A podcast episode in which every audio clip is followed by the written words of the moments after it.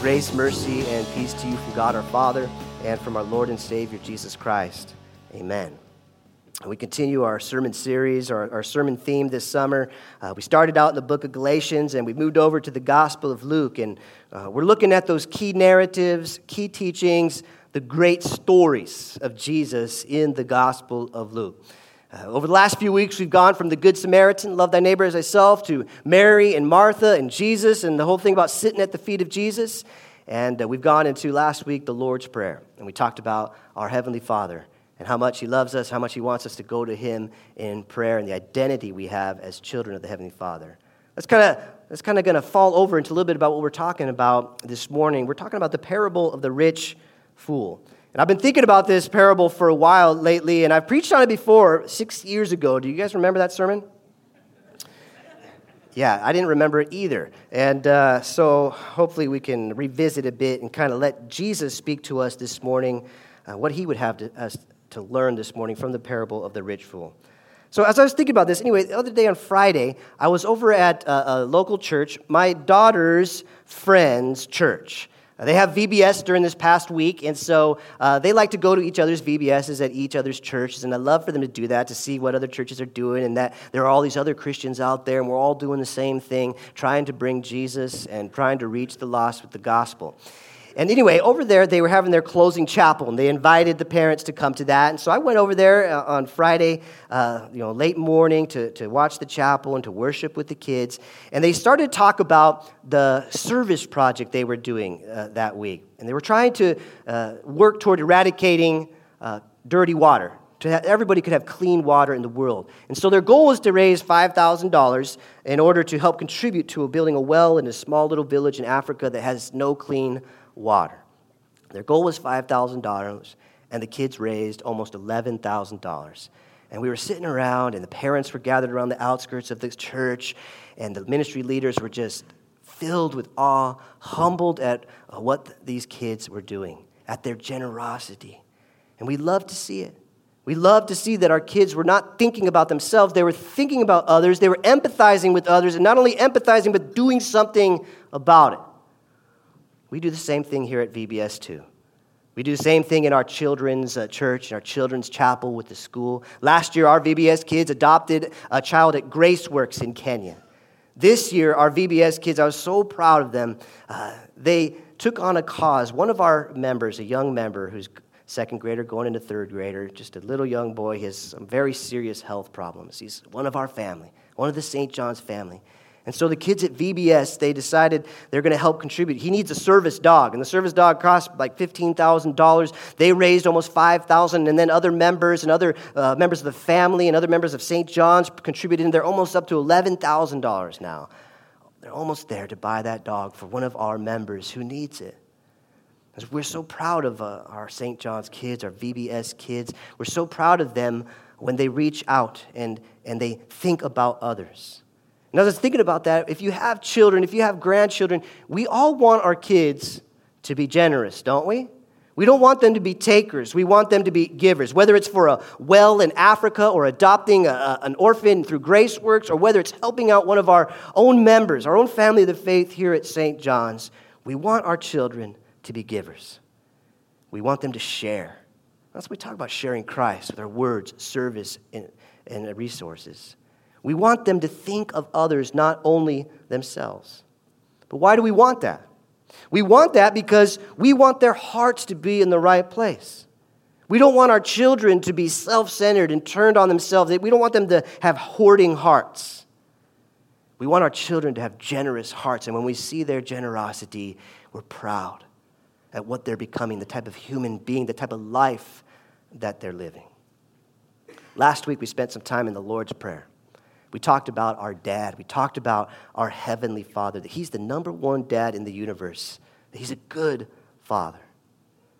And just like we want our kids to be generous, he, our heavenly father, he wants his kids to be generous. He wants you and me. He doesn't want our hearts to be hoarding. He wants our hearts to give and to empathize and to act. And the more I thought about it, I was thinking about it this past week. At the end of the day, just like our kids, when our kids are generous, they're actually really being generous with our money, right? We're the ones that put it in, the bank accounts. We're the ones that give it to them. They're being generous with our money, and we have no problem with that. When we're generous, we're also generous with our dad's money. And our dad is loaded, my friends. He has so much. One of our members told me once, he said, I can never outgive God. I can never outgive our dad. I keep giving, and he just gives more. In Psalm 50, it talks about this. It says that our Heavenly Father owns the cattle on a thousand hills. Psalm 24, the psalmist puts it this way. He, verse 1, he says, The earth is the Lord's, and everything in it, the world and all who live in. Our dad's pockets are deep, and he's totally cool with us being generous with his resources. That's the kind of attitude that Jesus is trying to cultivate in the parable today, and I think a little bit more.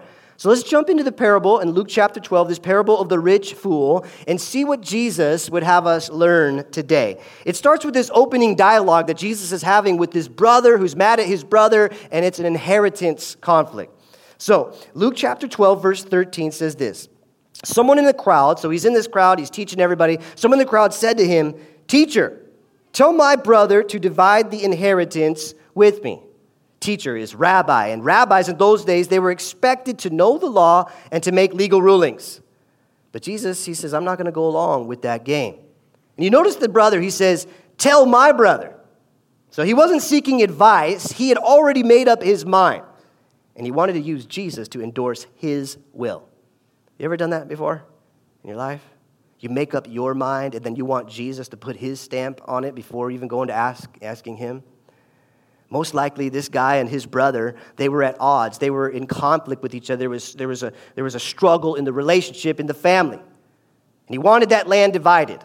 And so, in those days, actually, the rabbis taught that only one brother had to want it and it should be, the land should be divided. But the Romans had a different policy. The governor, the governing authority at the time said, no, both brothers have to rule on it. So there's this sort of cultural conflict going on. What should we do? And so this man wants to go to Jesus. He wants to go to this rabbi, this teacher. He wants Jesus to give him justice. Now, throughout the scriptures, the importance of, of justice is all over the place. God wants justice. Yet this brother seems to be concerned only with his rights, not necessarily with, his, with justice. And while he may be right, maybe his cause is just, Jesus is saying, I want you to look at it in a little different perspective. There's already a broken relationship here, and I don't want to hurt it even further. And so in 14, he says this Jesus replied, He said, Man, who appointed me a judge or an arbiter between you? Who appointed me a divider between you. It's a play on the, uh, on the words in the original language there, and it's Jesus is kind of saying, I didn't come to divide. I came to bring peace and unity and to reconcile you. Jesus is challenging this brother to get a little different perspective, maybe going beyond his rights. Jesus not he's not showing indifference to justice, but he's pushing the brother and maybe he's pushing us this morning to see that sometimes in life we have to go beyond justice and see a bigger perspective. We have to see that there might be more at situation in this sta- at stake in this situation than monetary gain. Maybe he's pointing to relationships or faith or family or unity or mercy, forgiveness, sacrifice. And so in verse 15, Jesus extends it out to everyone and he says this then he said to them, the crowd, he says, Watch out. Be on your guard against all kinds of greed. Life, life, the quality of life, really living, it does not consist in an abundance of possessions. Jesus is warning the crowd, and he's not standing as a judge between the brothers. He's now standing over all of them, and he's warning them. And he's saying, This desire, this greed, this covetousness that you have, this greed you have for material things, it's unquenchable. And you will never find good life, quality life, by accumulating more and more stuff. And so then he illustrates it in a parable. Verse 16, he says this. So he told them this story, this parable the ground of a certain rich man yielded an abundant harvest. So this guy, he's already rich, he's loaded. And then on top of that, he gets a huge bonus. He gets a bumper crop. He's been given riches beyond riches. And in verse 17, he thought to himself, What shall I do? I have no place to store my crops. he thought to himself. He debated within his own mind. He didn't think, man, I'm already rich. I don't need this surplus. I don't need this extra wealth. This extra wealth is a gift from God. He didn't think that way. He said, These are my crops, not God's. I don't have any place to store my crops. His only concern is where can he put those crops for his own benefit? One of our ancient uh, fathers in the faith, St. Ambrose, said this. He said, This man didn't realize that there was ample storage all around him in the mouths of the poor and the needy. That aligns well with St. Paul. St. Paul says, We as Christians, we're to work. And we're to work for two reasons. We're to work so not to be a burden to others. So that means we can have our own jobs and our own homes and our own cars and provide food for our family and even give an inheritance to our children and to our grandchildren. That is a righteous cause. But he also says, we as Christians are to work so that we can give generously to those who are in need. It's at this point that the parable starts to turn, starts to be focusing on us, and we start to say, well, what does this have to say about me? Am I rich? Do I have surplus in my life? And if I have surplus, what am I going to do with it?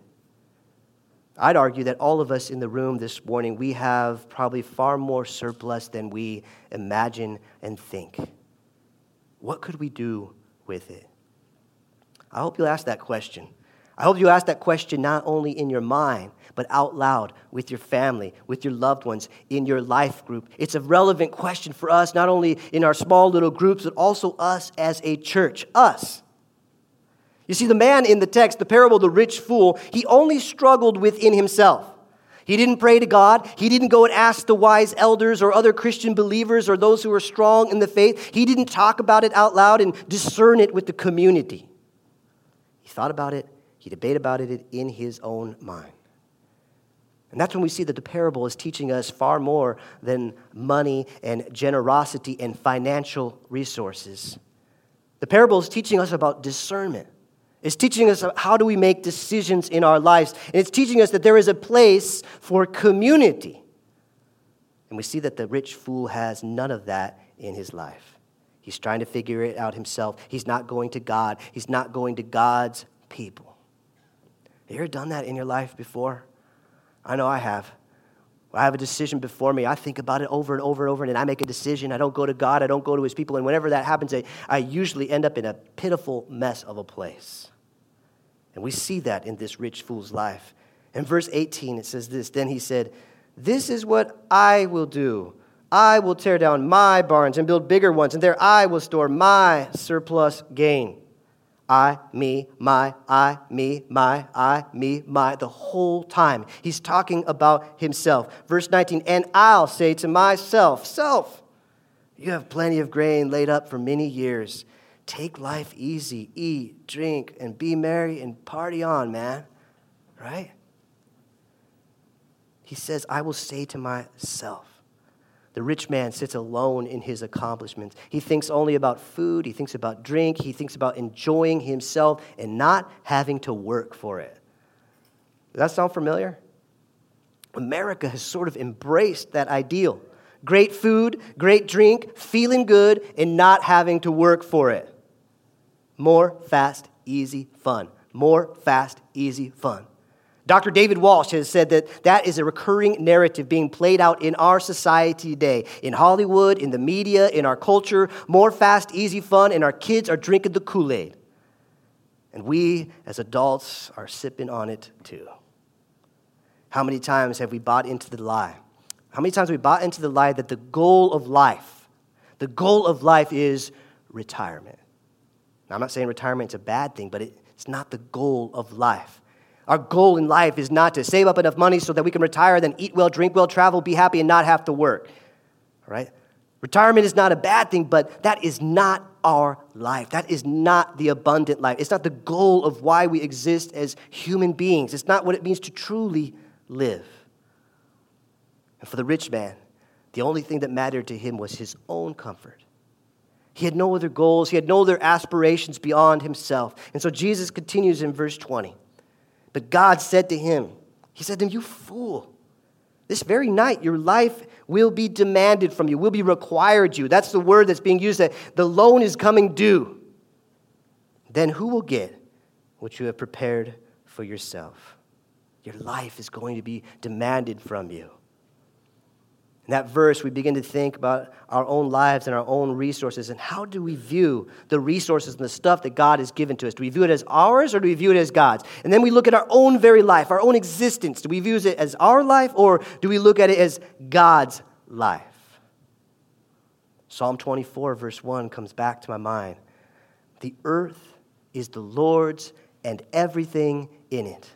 Psalm 24, verse 1 The earth is the Lord's and everything in it the world, and all who live in it. The rich fool is lonely and friendless, and in the midst of that wealth, God thunders in. He says, Look what you've done to yourself. You think alone, you plan alone, you build alone, and now you're going to die alone. And it's at this point we see that this narrative, this story, it started out with brotherly rivalry and an inheritance, and it moves over to this rich man story. But as you move along into the story, you sort of forget about them. We don't see the rich man responding. We don't see the brothers responding. We don't know how it ends out, and we're not even really thinking about that. We're starting to struggle with these implications for our own lives and our own families and our own church. And Jesus chimes in in verse 21. He says, This is how it will be with whoever stores up things for themselves but is not rich toward God. We're left with questions unanswered, questions that we have to ask ourselves. We have to ask ourselves, do I serve myself more than I serve God? We have to ask ourselves, is there an injustice in my life that has consumed me? And all I'm saying is, God, give me justice. But perhaps Jesus is saying to you this morning, take a step back, see a bigger perspective, maybe a liberating one. Maybe go beyond justice to mercy and to love and to forgiveness and to sacrifice. Or maybe the question we should be asking this morning is how do I make decisions in my life? Do I do it alone and think about it, or do I talk about it out loud with God and pray to Him and, and go to God's people and go to wise Christian friends and counselors and ask them, What should I do here? And together we discern the will of God. And the other question is Has God blessed me with surplus? Am I rich? And if I am rich, how will I use that rich surplus toward God and to his purpose and to his mission. I hope, and I think Jesus intends for us to go home and wrestle with these things this week. I hope you'll wrestle with this parable. Bring the bulletin home, open your scriptures, bring it up on the app, read it over and over again. Ask the question Am I rich? What sort of surplus do I have in my life?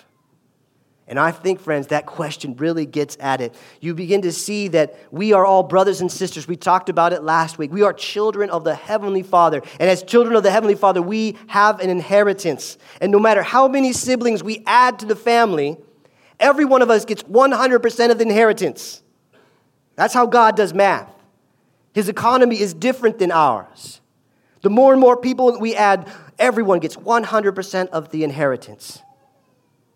And we give it because he generously gave his son, Jesus Christ, who died for us, who rose for us, who gave us a spot as sons and daughters in the kingdom, in the family. We are eternally secure.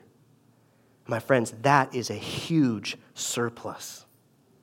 On top of that surplus, God even heaps up things in our lives here and now. He gives us each day our daily bread. He gives us cars and homes and houses and clothes and food and bank accounts and investments. He gives us toys. He gives us fun stuff. He gives us passions. He gives us giftedness. He gives us all sorts of surplus in our lives. He gives us experiences. He gives us knowledge. He gives us influence and, and jobs and skills.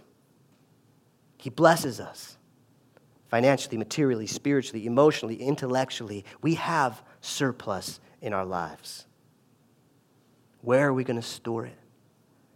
Where will we store the surplus God has given us so that we can be rich toward Him, toward His people? I hope that you'll go home this week and in your life and in your family, maybe in your life group, maybe in the relationships you have with key people. I hope that you'll pray about this, you'll think about this, and I hope that you'll say things like this We're going to give to our church for the first time. We've never given, we're going to do it. We're going to start giving regularly. We're going to tithe. We're going to go beyond the tithe. We're going to give to the school endowment. We're going to preserve the blessing. We're going to set up a scholarship fund. Or maybe your family will have conversations like this we're going to adopt a baby. Maybe you'll say, we're going to become foster parents. Maybe you say, we're going to adopt a child through Graceworks. Maybe you say, we're going to go serve at Love Santa Ana or the Compton Initiative or Foster Camp or the Mexico Mission Trip or Project 23 or the Street Fair Water Outreach. Maybe as a family, maybe with your life group, maybe with your friends, you say, we're going to listen more. We're going to think through this clearly as the body of Christ, talk it out loud, pray, and seek guidance. Maybe you'll say, We're going to build a well in Africa. Maybe you say, We're going to help buy a service dog for little Zach, our little brother in Christ who needs our help. We are the body of Christ. We have and we are a surplus. Let's be rich toward God and toward His people. We want that for our kids, don't we? And our Heavenly Father wants that for His kids, you and me. Amen? Amen.